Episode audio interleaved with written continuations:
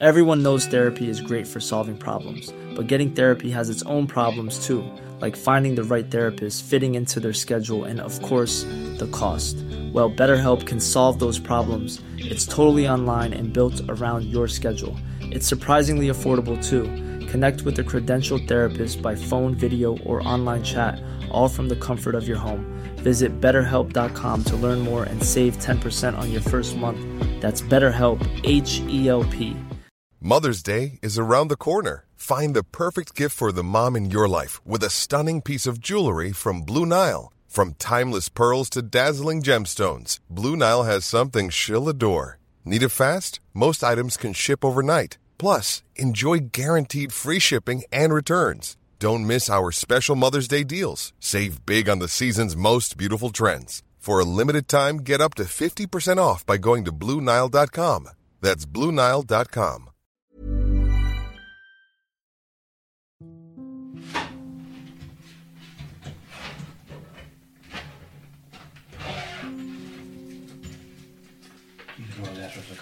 families.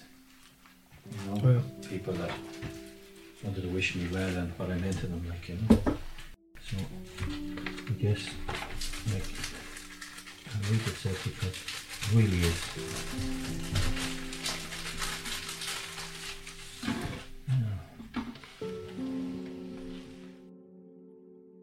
This is the dated 21st to the 6th, 2018. I, I retired in May 2018, you know.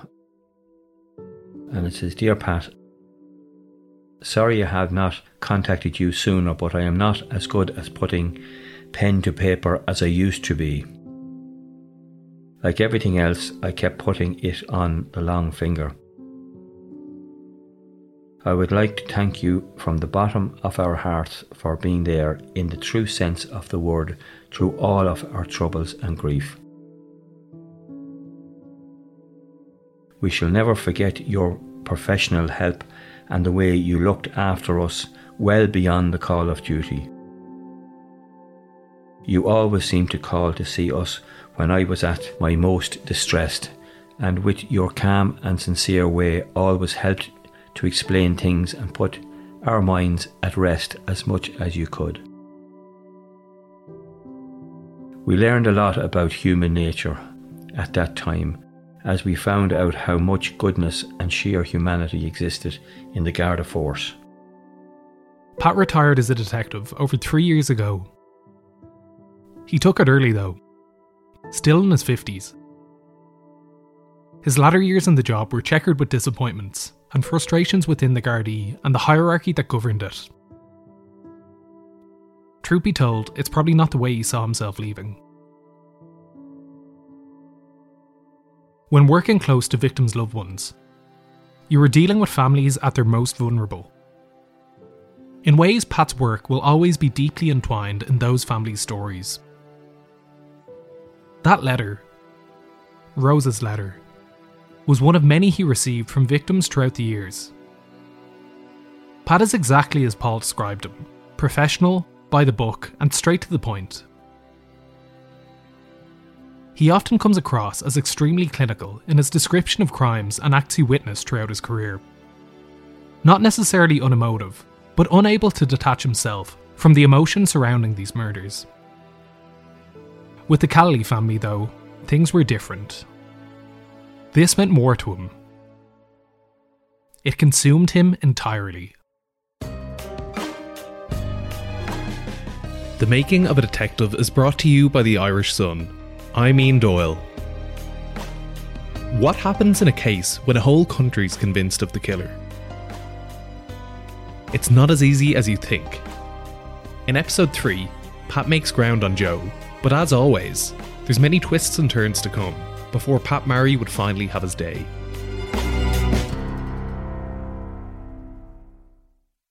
Well, the DPP, as you know, are an independent people who make decisions on whether someone should face criminal charges or not.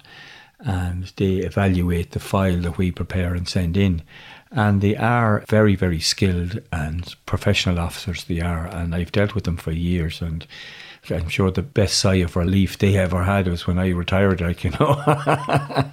They won't charge anyone in this state really, unless they're fairly convinced they're going to get a conviction, you know, or they have a very good case. So it's a fairly high level of evidence required. You might think that things like Joe's affair, his bizarre tour of the house, his dreams about killing Rachel, and Jackie Connor's confession about the state of their relationship, that these things might be enough to get O'Reilly in front of a jury. But in reality, a lot of that evidence is extremely circumstantial and bordered on unadmissible. For the case to go to trial, Pat would have to submit enough evidence to the DPP, who would decide whether or not there was enough there to charge Joe for Rachel's murder. Right now, he was still a long way off.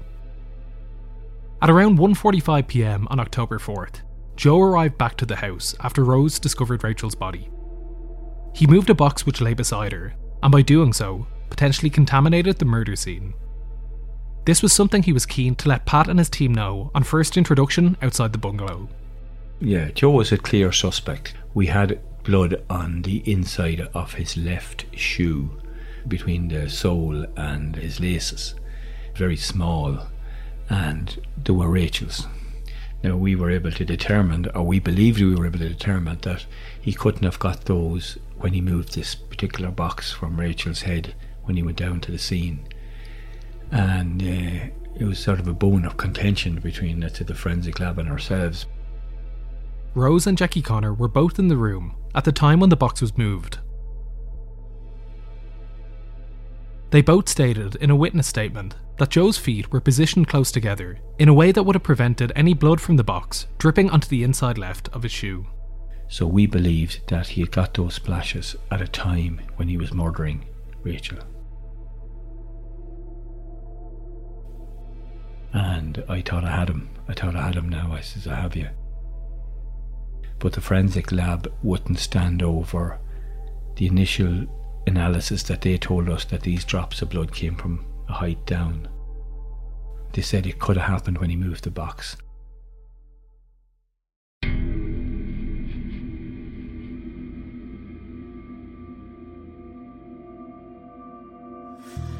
Joe's alibi for the morning of the murder was based around him being with Derek Quarney, his friend and co worker from Viacom.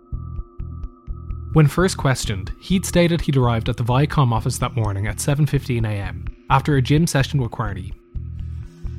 Then, the two men drove out to Broadstone bus depot in Phibsborough to conduct some business separately at 9am. According to his statement, Joe left the depot two hours later and reached Viacom again at midday. After conducting mass interviews on site, Pat was able to conclude that nobody stationed in Broadstone that day saw or spoke to Joe the CCTV that covered the yard was out of service, which was a setback for Pat. Internal cameras that were working caught sight of Derek Quarney at 9.26am, but there was no sight of Joe in this period. Derek Quarney's assertion of that day did seem to roughly corroborate with Joe's. He told Pat he thought he saw him in the depot at a time when the murder would have been taking place, and the pair had two phone calls at 8.55 and 9.25. Pat took a journey out to Viacom to interview some of Joe and Derek's co workers. While he was there, he spoke to an administrative assistant who knew the two men mutually. She told Pat she recalled Joe walking into the office at around 12:15 that day, and his rough appearance caught her eye. His eyes were bloodshot and puffy, as if he'd been crying. And she said to him, Jesus, Joe, you look like shit. She didn't quite catch what he mumbled back. Having only originally given a statement, Pat thought it was time to give Derek Quarney a formal interview and really grill down his account of that day. This time around, Quarney was a wreck. Visibly nervous and becoming more unsure of himself and his statements. Over the course of a few weeks, Pat brought him in for five interviews in total, picking away at his statement and his movements during that day during one interview, he was so overwhelmed, he jumped from his seat and vomited into a dustbin in the corner of the room. Quarney was someone who had never previously had any interactions with the guards, never mind a murder case. He seemed like a pretty normal guy, but someone who might just be in a little over their head. On his fifth and final interview, Pat relayed his account of that day over and over, and Quarney opened up to Pat. He told him that in reality, he couldn't have actually witnessed Joe and Broadstone that day at all. That he had just gotten confused. Joe's main alibi had now fallen apart.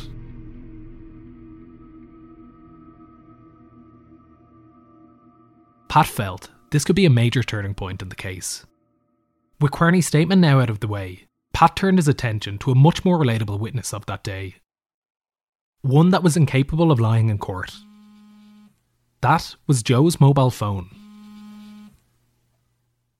The technicians from O2, who were tasked with looking at the pinging data from Joe's texts and calls, had come back with their analysis. We had a breakdown of where his phone was used and he received calls and text and we had him coming from let's say Bluebell out Richardstown Mast which is only five miles from his house caught him on the way out uh, there was a phone call I think from Derek Quarney and I caught him at that mast and then the next call he got or text it went through Murphy's Quarry which is only 300 yards from his house so we could show that like he was making his way out and then he made his way back and then he had the audacity, I suppose, and well, this is what cunning people think they're doing.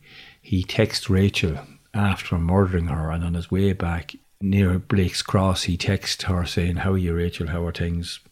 Uh, hope the kids slept well and grand. See you know, you know this type of shite, big X and all that type of stuff. The months trickled on, and the case carried over into 2005 where Pat and his team were busy behind the scenes, following up on any leads that might help in bringing justice to the Callalys.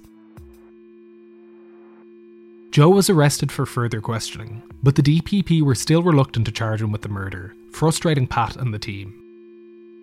Things were moving in the right direction, though. Pat felt it was only a matter of time before Joe would end up in front of a jury. Circumstantially, it was all coming together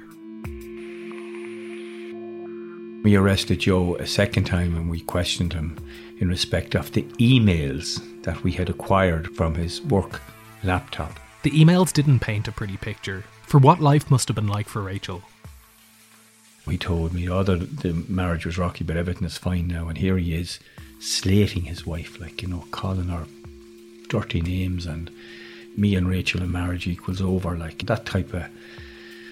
And way worse in some emails, he demeans Rachel for fun, calling her his lazy of a wife, and tells Nikki, My greatest fear is becoming Mr. Weekend Custody when I leave Rachel for you.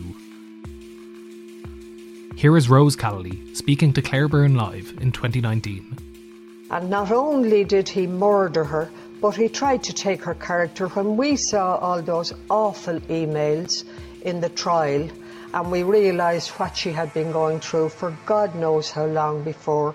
He really must have had her mind destroyed.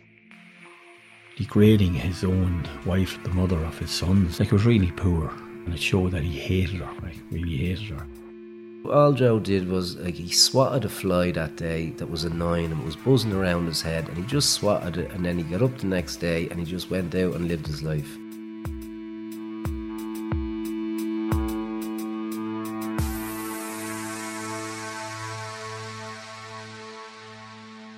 Stephen Breen is crime editor with the Irish Sun. At that time, he had um, total um, hatred for his wife. He'd found someone else, so he had, and he wanted to build a future with Nikki Pelly. So, how could he build that future if he had Rachel in his life? But you have to ask the question why didn't he just go and get a divorce? Why didn't they just separate? But he wanted to take it to a different level. He wanted Rachel completely gone from his life and also from the lives of their children as well. So to do that and to achieve that objective, the only way he could do it in his warped mind was to kill her. The most important thing for him wasn't his children, wasn't his family, wasn't Rachel's family. It was maintaining this relationship with Nikki Pelly. It was only on the second time that when we arrested Nikki that she confessed that she was in love with Joe and that she wanted to spend the rest of her life with Joe and she wants to get married to Joe and Joe was the bee's knees and that was it. whether you split up with your wife or whatever, it doesn't matter. You still only have one mother. And his thing was just let's get rid of that one and maybe let's bring this one in and everything will be cool, you know. And that's just not the way of the world, you know. So it wasn't just a relationship; it was a it was a full-on blast job, and that was it, you know. The motive at the end of the day was Joe wanted to have control of his children, and he didn't want Rachel to have the children. There's no humanity there. Like this woman, my sister gave birth to his two beautiful kids, and that alone, like that alone, like the day he killed Rachel, he, he, he took the mother of his two kids away from them. As Pat kept digging for more information about Rachel's life with Joe, he came across something that angered him.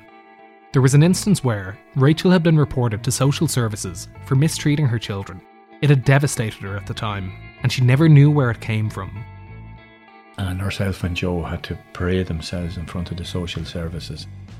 When we dug into it, we discovered the anonymous source was Joe's mother, which was Joe was getting his mother to ring in about Rachel.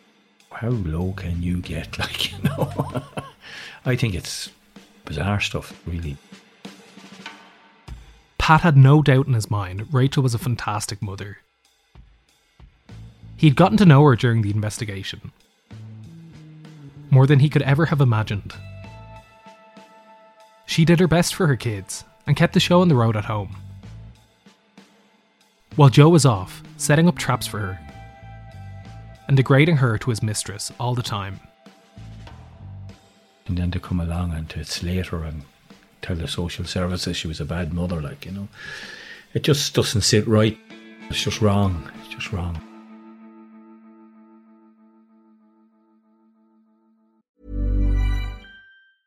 When you're ready to pop the question, the last thing you want to do is second guess the ring. At Bluenile.com, you can design a one of a kind ring with the ease and convenience of shopping online. Choose your diamond and setting. When you find the one, you'll get it delivered right to your door. Go to Bluenile.com and use promo code LISTEN to get $50 off your purchase of $500 or more. That's code LISTEN at Bluenile.com for $50 off your purchase. Bluenile.com code LISTEN. How would you like to look five years younger? In a clinical study, people that had volume added with Juvederm Voluma XC in the cheeks perceived themselves as looking five years younger at six months after treatment. Look younger, feel like you. Add volume for lift and contour in the cheeks with Juvederm Voluma XC. Reverse signs of aging by adding volume to smooth laugh lines with Juvederm Vollure XC. For important safety information and to find a licensed specialist, visit juvederm.com. That's J U V E D E R M.com. Not for people with severe allergic reactions, allergies to lidocaine, or the proteins used in Juvederm. Common side effects include injection site redness, swelling, pain, tenderness, firmness, lumps, bumps, bruising, discoloration, or itching. There's a risk of unintentional injection into a blood vessel, which can cause vision abnormalities, blindness, stroke, temporary scabs, or scarring. Talk to a licensed specialist to find out if it's right for you. Everyone knows therapy is great for solving problems, but getting therapy has its own problems too, like finding the right therapist, fitting into their schedule, and of course, the cost. Well, BetterHelp can solve those problems. It's totally online and built around your schedule. It's surprisingly affordable too. Connect with a credentialed therapist by phone, video, or online chat, all from the comfort of your home. Visit betterhelp.com to learn more and save 10% on your first month. That's BetterHelp, H E L P. Why did he have so much hatred for his wife? It's because she was in the way of him having an affair at the time. He wanted a different life. He didn't want her in his life anymore. And because of the arrogance there, he thought he could get away with it. But did he really need to use that level of violence against a completely defenseless person in the confines of her own home where she should have felt protected and should have been safe? On March 4th, 2006, a year and a half after Rachel's murder, Joe was brought back into the police station for questioning. Pat wanted to talk to him about the emails they'd discovered. With so much evidence stacked against Joe, Pat's hope was for a confession, to put an end to the cat and mouse chase that had consumed him for months on end. Joe wasn't going to speak, though. By this stage, he had stopped cooperating with the guards, and no comment was as much as they'd get out of him. With the circumstantial evidence gathered so far, the DPP still wasn't giving Pat what he wanted in relation to the charge. They were saying you're falling short, and even though you put the emails and all this, that, and the other, you had no comment, no comment. Like you know, there was no. It wasn't groundbreaking like for a charge, and, and they said no, you have to let him out, and that was it, and you have to do what the DPP says.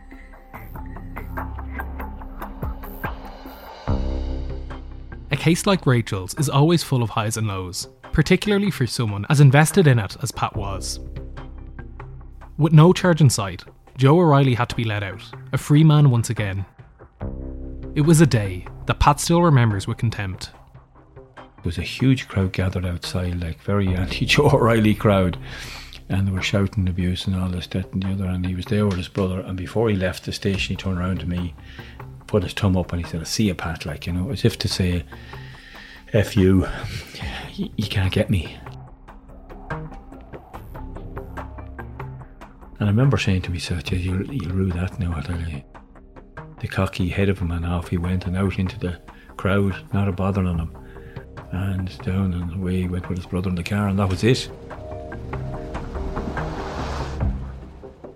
At this stage, the pressure was beginning to mount on Joe. Not that he would have shown it publicly, but Pat was close, and both men knew it. Investigations are fluid and they're always moving, and there's always aspects to it. Stuff you generate yourself to to to move it on, and then there's things people say and stuff. And and I guess it was Nikki Pelly who said after her first arrest, she told a friend of hers, "She says it's very hard to keep lying to the guards." Nikki's friend, or Miss D as she would become to known, didn't feel right about what had been confessed to her. Knowing it was important information, she made a statement to the Gardaí about it. On top of that, she also divulged more information about Joe and Nikki's conversations. She also told me that uh, Joe had said to her that he'd kill Rachel if he got away with it. Then, when we arrested um, Nikki Pelly a second time because we believed she was withholding information, she was spoken to, and she did say, "Yeah, Joe told me that he'd kill Rachel if he got away with it." She said he only said it in passing. She didn't think anything. He didn't think he would do any such thing like that or anything of that nature and believe that he didn't do it, like, you know, but it was said. So she said she would give evidence of that. In the beginning of October 2006, two years since Rachel's murder, Pat went back to the DPP with this extra bit of information, hoping this might finally be enough to see O'Reilly in a courtroom. As much as he hoped, he couldn't be sure if it would be. He'd been here so many times before. All he could do was file in the statement and hope for the best. And they believed we had enough at that stage, like it was the straw that broke the camel's back, let's say, for the purpose of a charge. Pat was delighted. After all this time, the countless hours of work, and all the frustrations and disappointments, he could finally go and look Joe O'Reilly in the eye to tell him he was being charged with the murder of his wife. Next time on The Making of a Detective. I put my hand on his shoulder and I said, Joe, I'm now arresting you for the murder of Rachel O'Reilly. Jeez, the courtroom was packed. Oh my god, it was packed. The Making of a Detective, The Cases of Pat Marry was brought to you by the Irish Sun. This series is hosted and produced by me, Ian Doyle.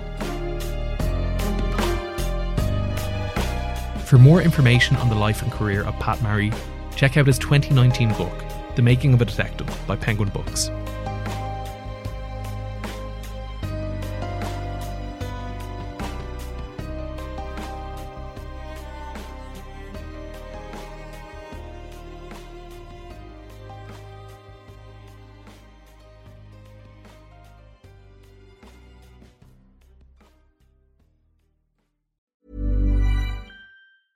Hey, it's Danny Pellegrino from Everything Iconic. Ready to upgrade your style game without blowing your budget? Check out Quince. They've got all the good stuff shirts and polos, activewear, and fine leather goods, all at 50 to 80% less than other high end brands. And the best part? They're all about safe, ethical, and responsible manufacturing. Get that luxury vibe without the luxury price tag. Hit up quince.com slash upgrade for free shipping and 365 day returns on your next order. That's quince.com slash upgrade. When you need mealtime inspiration, it's worth shopping Kroger, where you'll find over 30,000 mouth-watering choices that excite your inner foodie. And no matter what tasty choice you make, you'll enjoy our everyday low prices, plus extra ways to save, like digital coupons worth over $600 each week. You can also save up to $1 off per gallon at the pump with fuel points. More savings and more inspiring flavors make shopping Kroger worth it every time. Kroger, fresh for everyone. Fuel restrictions apply.